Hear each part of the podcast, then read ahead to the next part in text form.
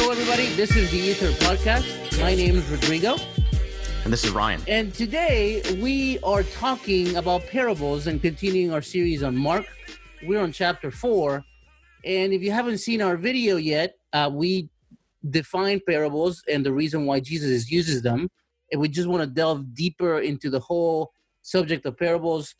One of the things that we didn't do on our video was really interpret, if you will, the, the parables are in chapter four, which is the parable of the sower, and two of the parables that Jesus uses to illustrate what the kingdom is.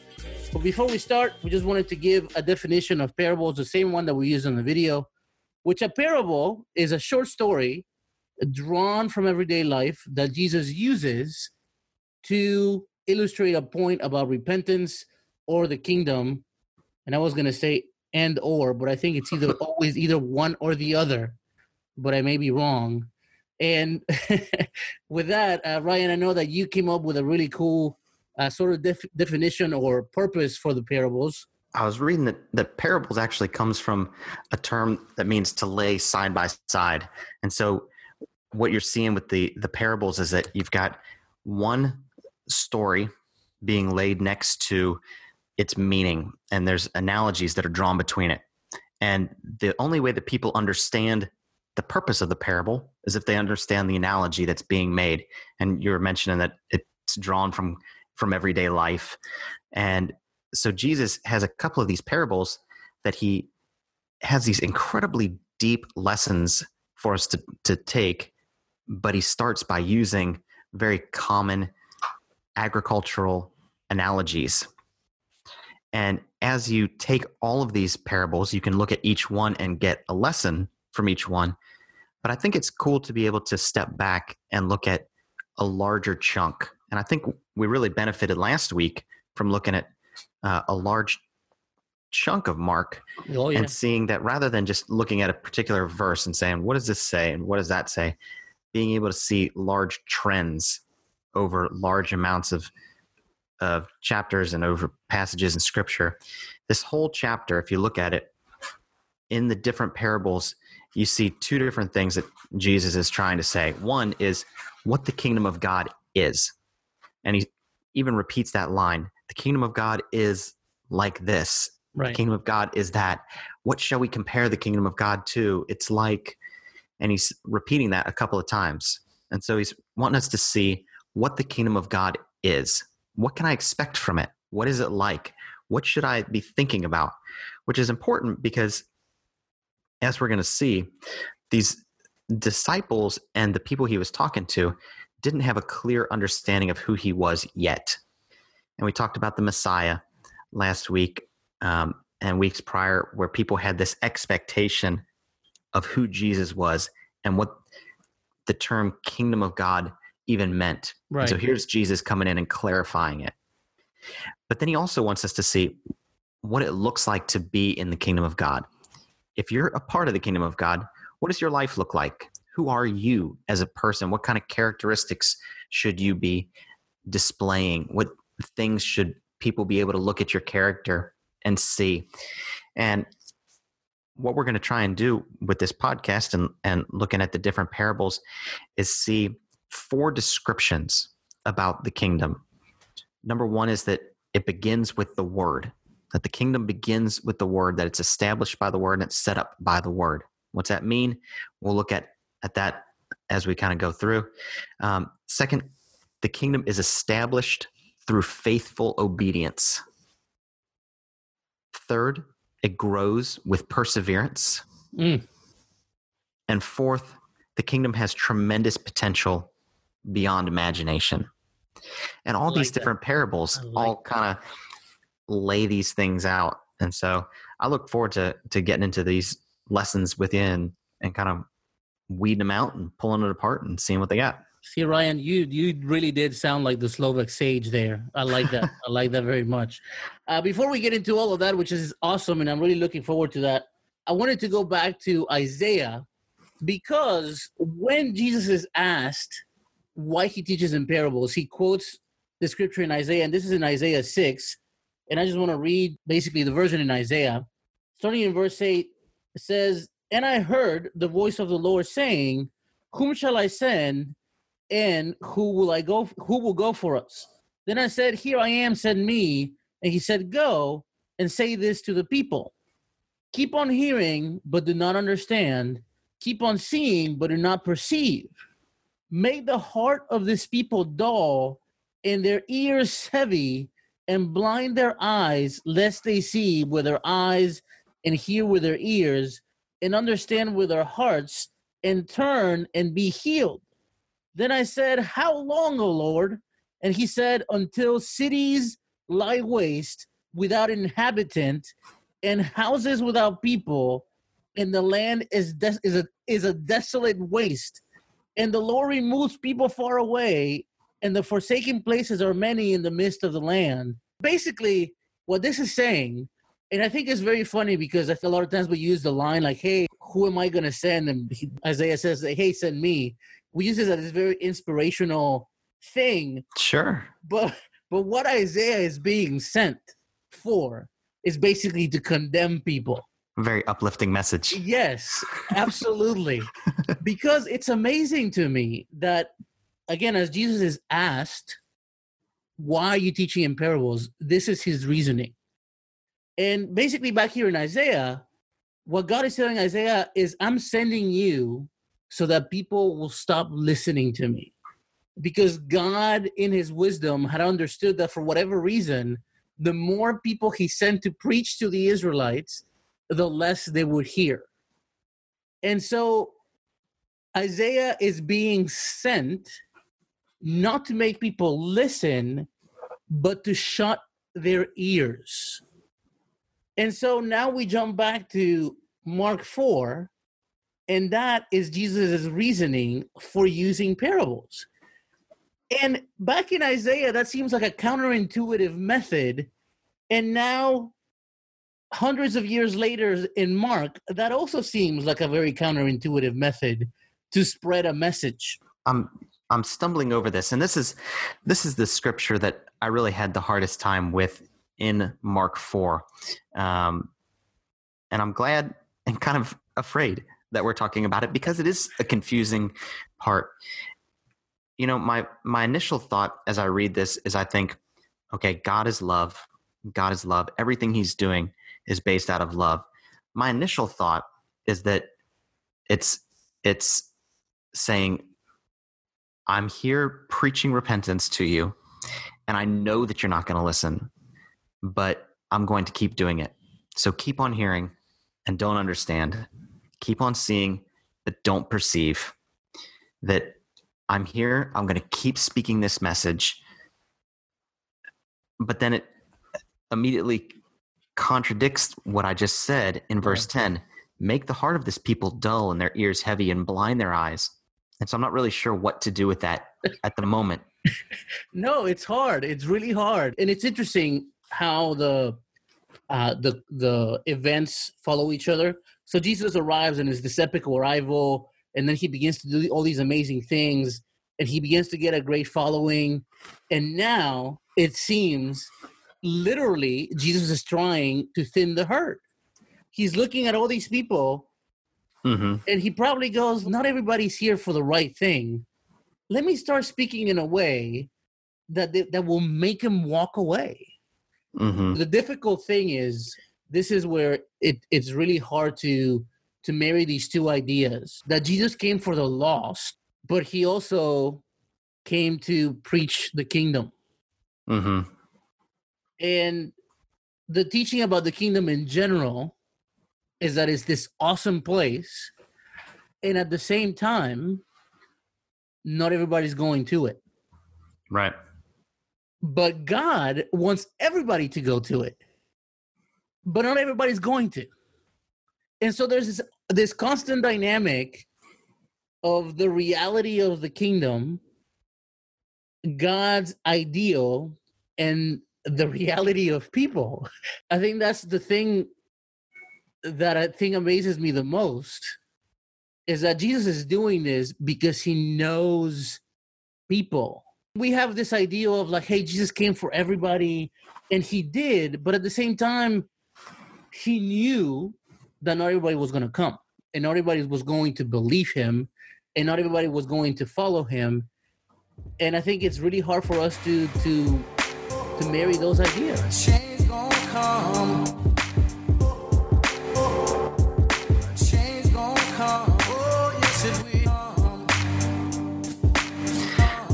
Really dovetails into the, the topic of predestination. And it's not a topic that I think about very often. And in our in our tradition that we discuss, uh, it's it's sort of one of those things that is sort of said as we don't believe it and kind of dismissed, Right. but we don't really um, evaluate it. Where did it come from? What is it? And there's a number of verses throughout the Bible that that get to this idea predestination and the idea that came from somewhere. And I'm not saying it's a valid uh, belief. I'm not saying it's invalid necessarily, just because I haven't researched it myself. But I think something like this really touches on that idea of predestination. And I think it'd be worthwhile sometime in the future for us to look at and talk about the idea of predestination. What is it more than simply this idea of God is going to save a couple of elect people and everybody else he's he's not. I think that's too simplistic of a, a discussion of it. But i think verses like that play into this question of what is what is god's overall plan. Right.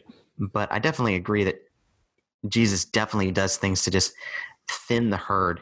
In luke 9 crowds are following jesus and it's almost like he turns around and sees the number of people behind him and it says and he said to them all if anyone would come after him or come after me let him deny himself and take up his cross daily and follow me for whoever would uh, save his life will lose it but whoever loses his life for my sake will save it and you just imagine like half the crowd just stopping on the hill and everybody else kind of going off and jesus going that's better of Right. I, I don't need this many. Or you think about like like Gideon, and he gr- grows this army, and God says, "You got too many. Let's thin them down. Right. And if they drink water this way, keep them. If they are afraid, get rid of them. If they such and such, send them home." And he gets down to was it three hundred or six hundred men, some crazy number that you just think, man. I wonder why God does that sometimes yes. and it's a challenging thought to to work through and i've not No, and it's true. And I think I think part of the difficult part of this conversation is that there's no solid landing place that you could say, "Hey, for sure, this is the answer." Hmm. And to add to to another layer of complication here is people. And the parable of the sower is a perfect example of that. Because right after Jesus gives his reason, he explains the parable of the sower as sort of as a, as a complementing thought to the reason. He then explains the parable, and the, the two sort of fit together. And basically, the parable of the sower is about the word being spread hmm and people receiving it in different ways. And, you know, for as much as we wonder, like, hey, what is God thinking? And just, you know, just to give a a close to that thought, because we didn't really close it, the best we can say, at least for right now, is that we've given a lot of thought. We've wrestled with it. And dear listeners of our podcast, we just don't have a solid answer for you.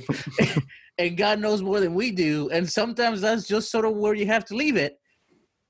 But with the parable of the sower, I think it's um, where Jesus takes it is to how his message is being received, how the message of God is being received.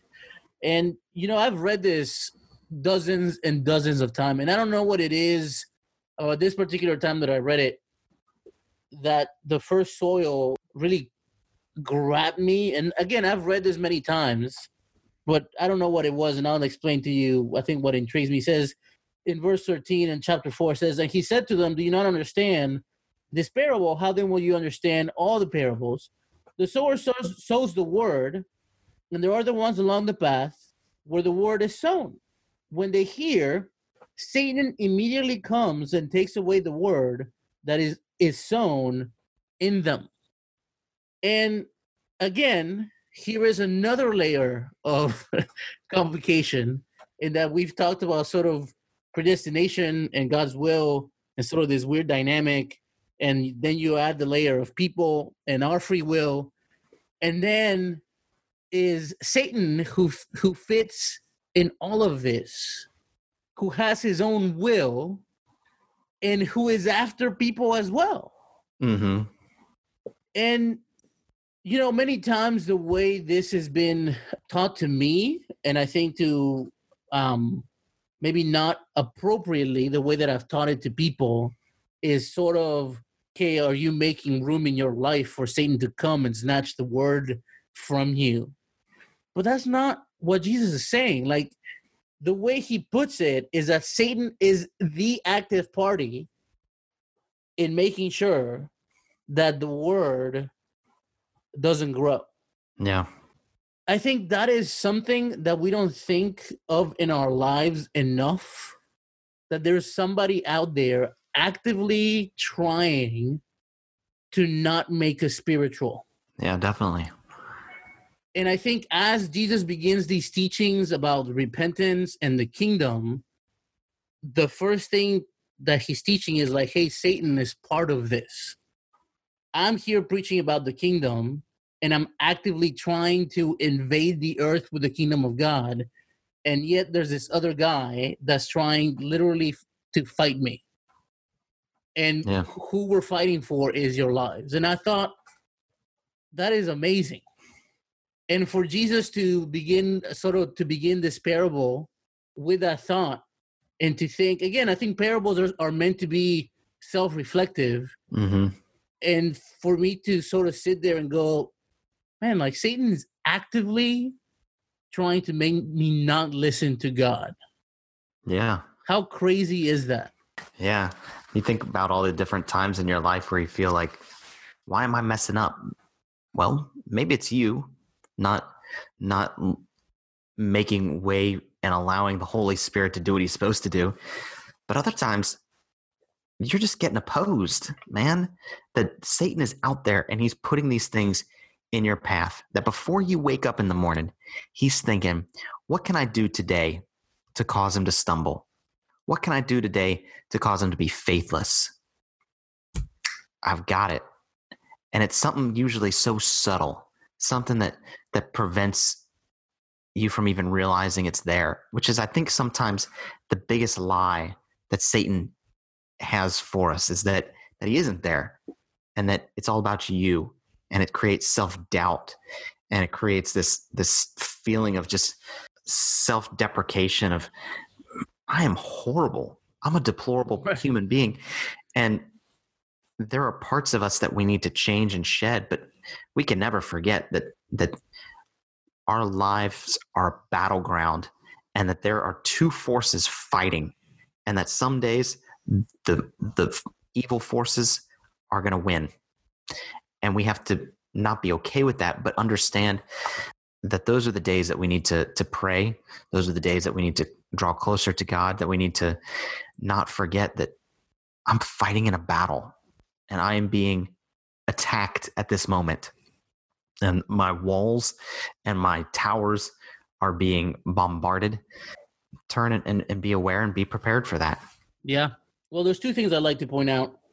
The other two soils, before we get to the good one, is one that doesn't allow for deep roots to grow, and the other one that basically gets choked up by the worries of this world. You know, one of the things that I, and again, I think thinking of the way that I've taught this to people and the way this is taught this to me, many times it's thought of like, hey, like which soil are you? And almost like you will be the soil forever.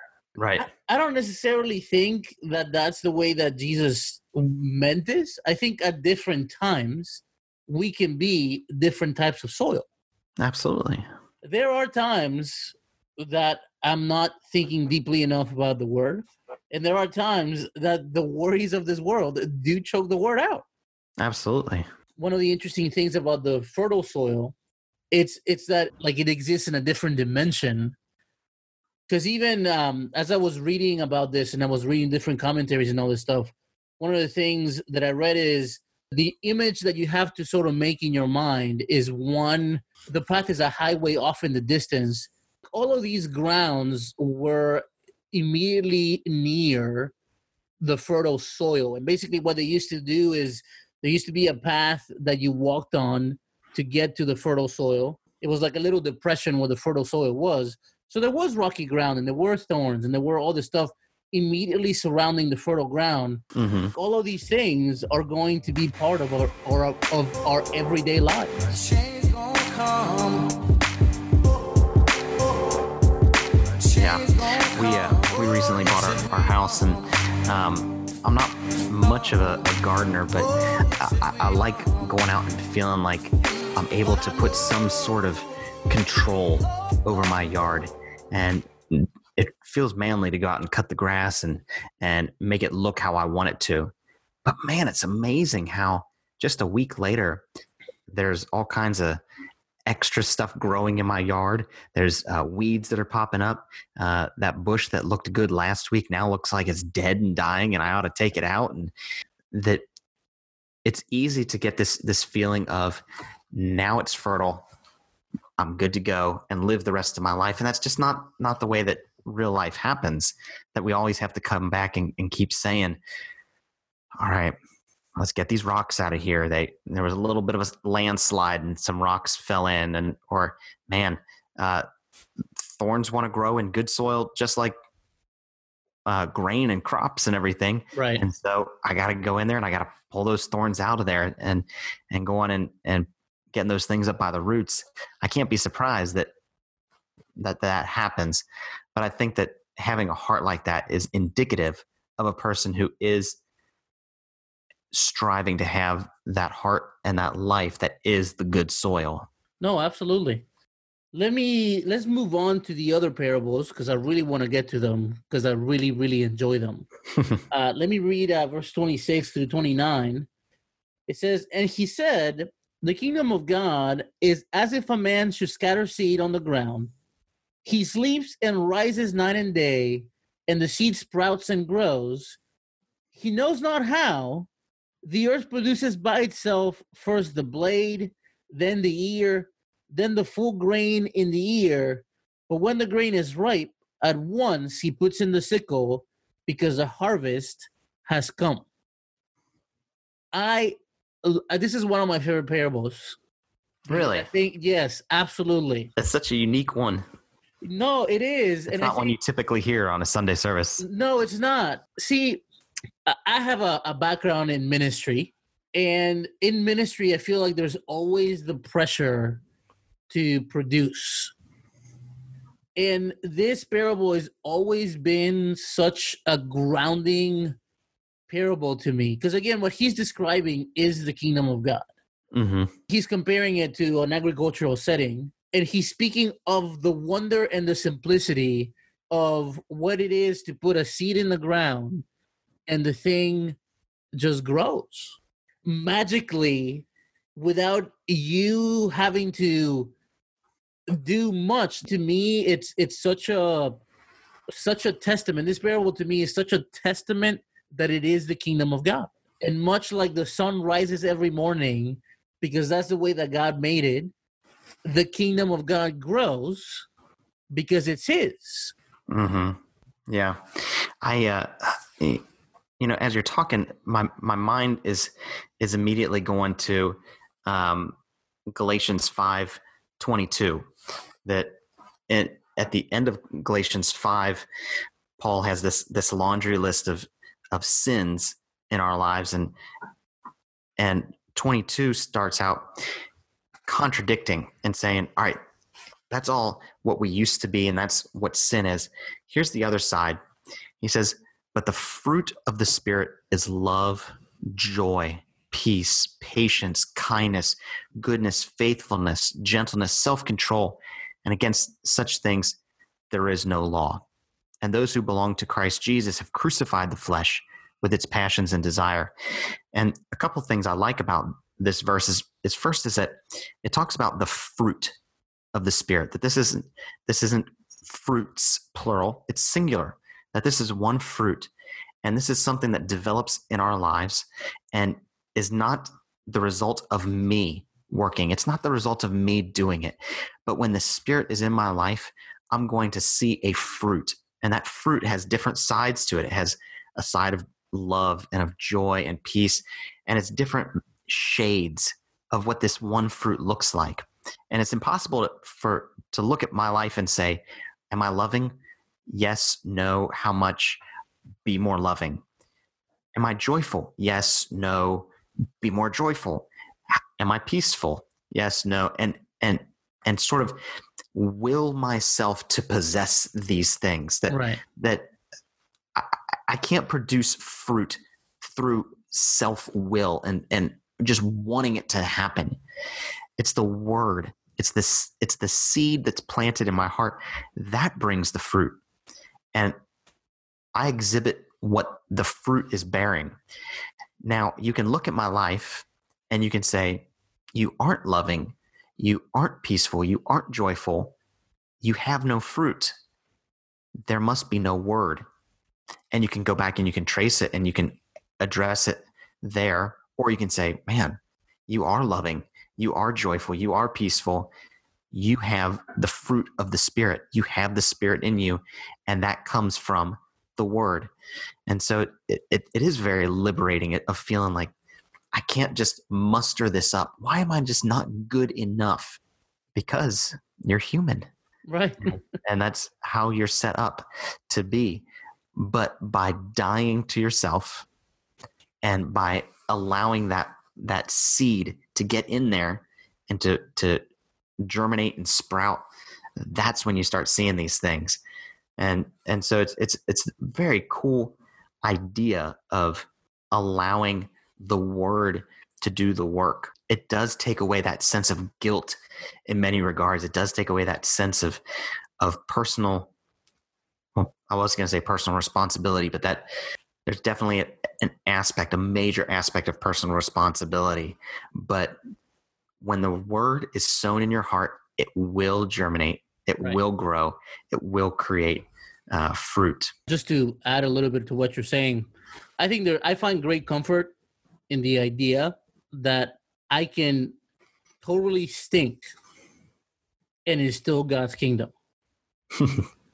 Because I think, like, I think even there's a trap. There's a there's a trap in in reading this parable that you start going, well, am I the seed sower? Like, am I the one sowing the seed? But Jesus is saying, hey, like the whole kingdom of God is as if a man had so like again, it's not us. We just do the the rip the ripping, if you will.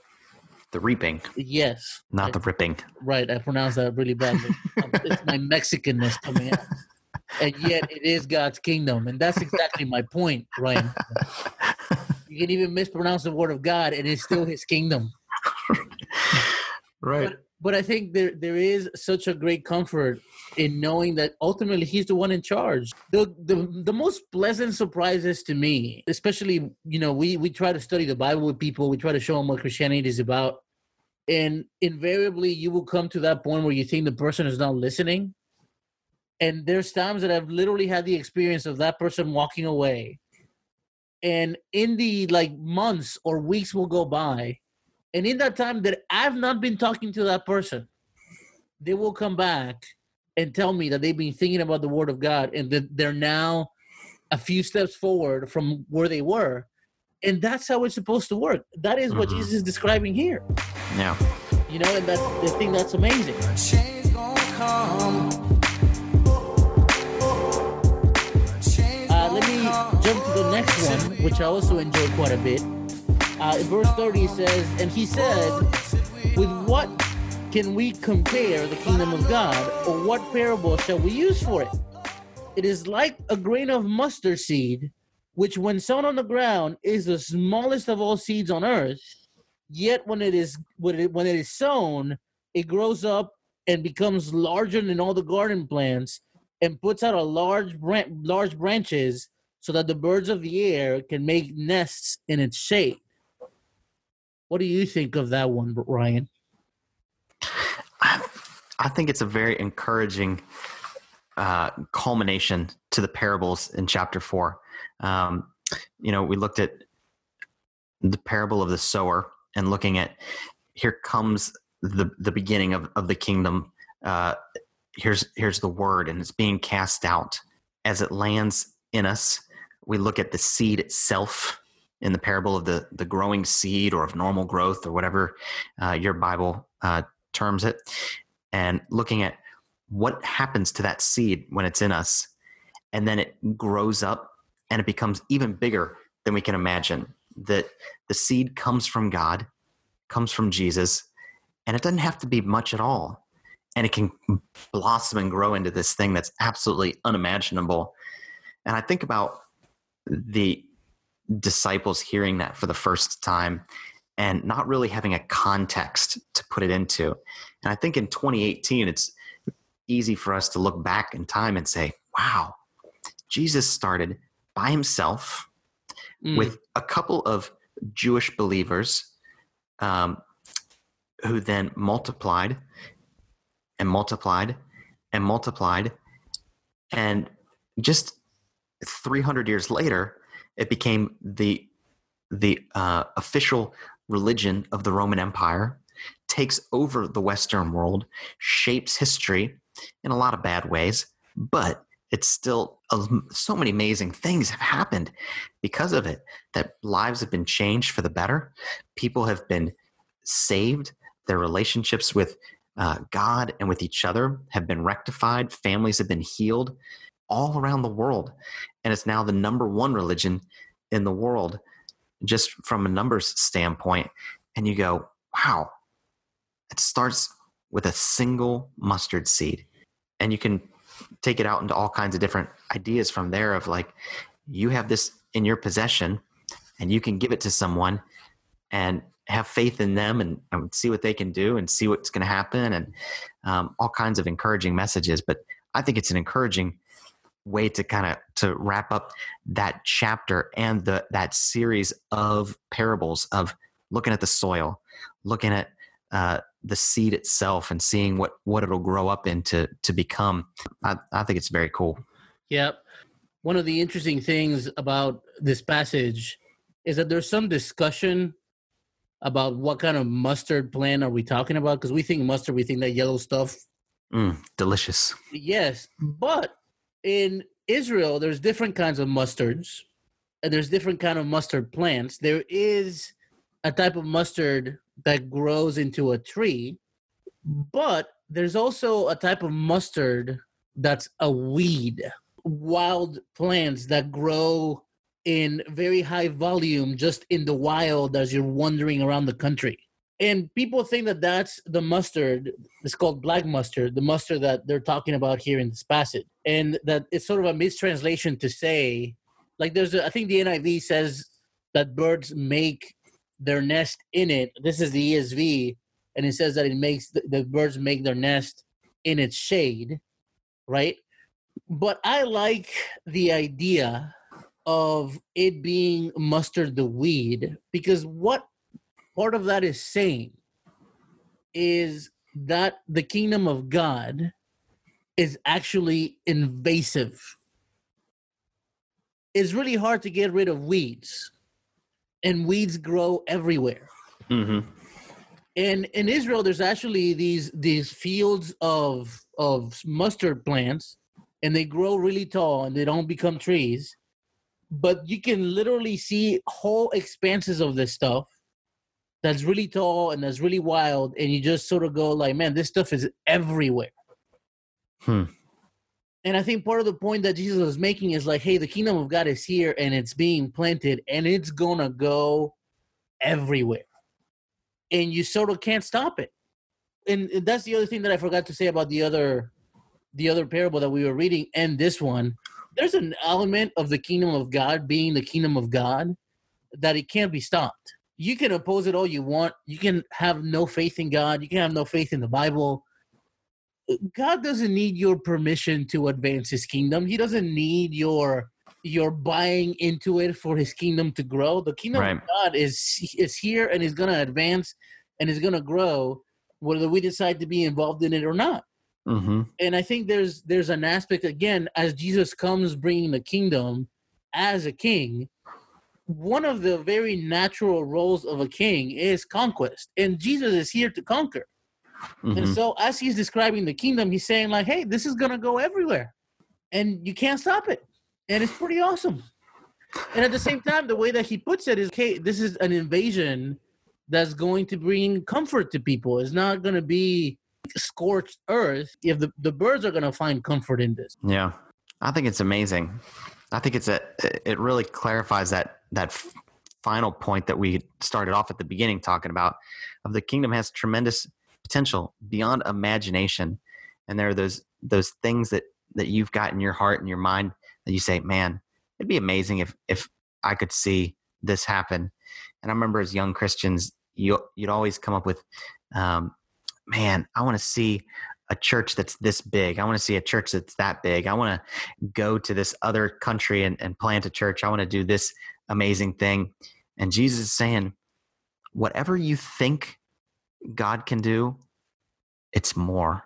It's humbling and encouraging and faith building um, to hear all the the the implications of that verse. No, it's awesome, and and I think there is there there is th- this element of the kingdom that I think goes beyond our grasp, Yeah. and to think again, going back to what we talked about at the beginning, I I think it's challenging that Jesus was using these stories to keep people from this knowledge about the kingdom of God, right? Yeah. like he's telling these parables and we're explaining them to each other and to our audience but there's people that heard what these two parables said and went like i don't know what he's talking about i'm just going to walk away because i don't want to think about it Mm-hmm. and to think that there's so much richness and such cool understanding about the kingdom of god from digging into these short stories and yet at the same time to really think of how sad it is that people some people just don't know Yeah. How long have you been a disciple?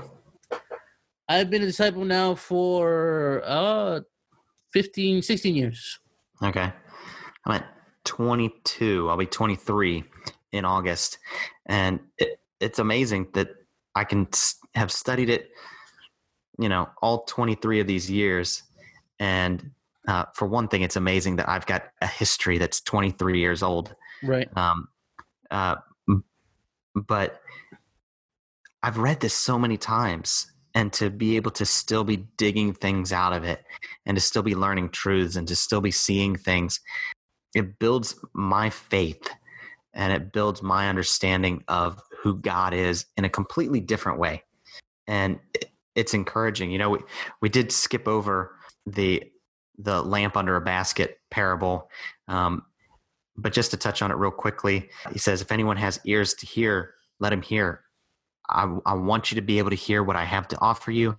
And he said to them, Pay attention to what you hear. With the measure that you use, it'll be measured to you, right and still more will be added to you. So if you're if you're listening to this stuff, if you're listening to the podcast, if you're reading the word and you are trying to get as much out of it, I'm just gonna glean and, and work to get as much out of it. That that's trying to stuff as much in that little cup, that measure that you use will be measured to you.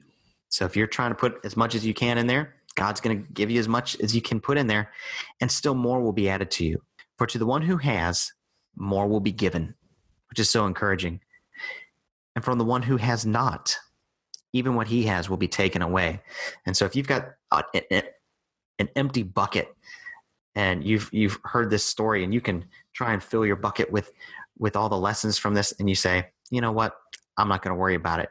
You're going to lose that bucket. And God's not going to keep telling you things and showing you new things. No, that you know, that is a great thought to end this podcast with, Ryan Novak. For as much as we may we may not understand the will of God and even why Jesus teaches in parables, and how that may seem unfair, and all that stuff, and for as much as we wonder what is God doing, the reality is is that He also gave us part in this, and we have a part to play.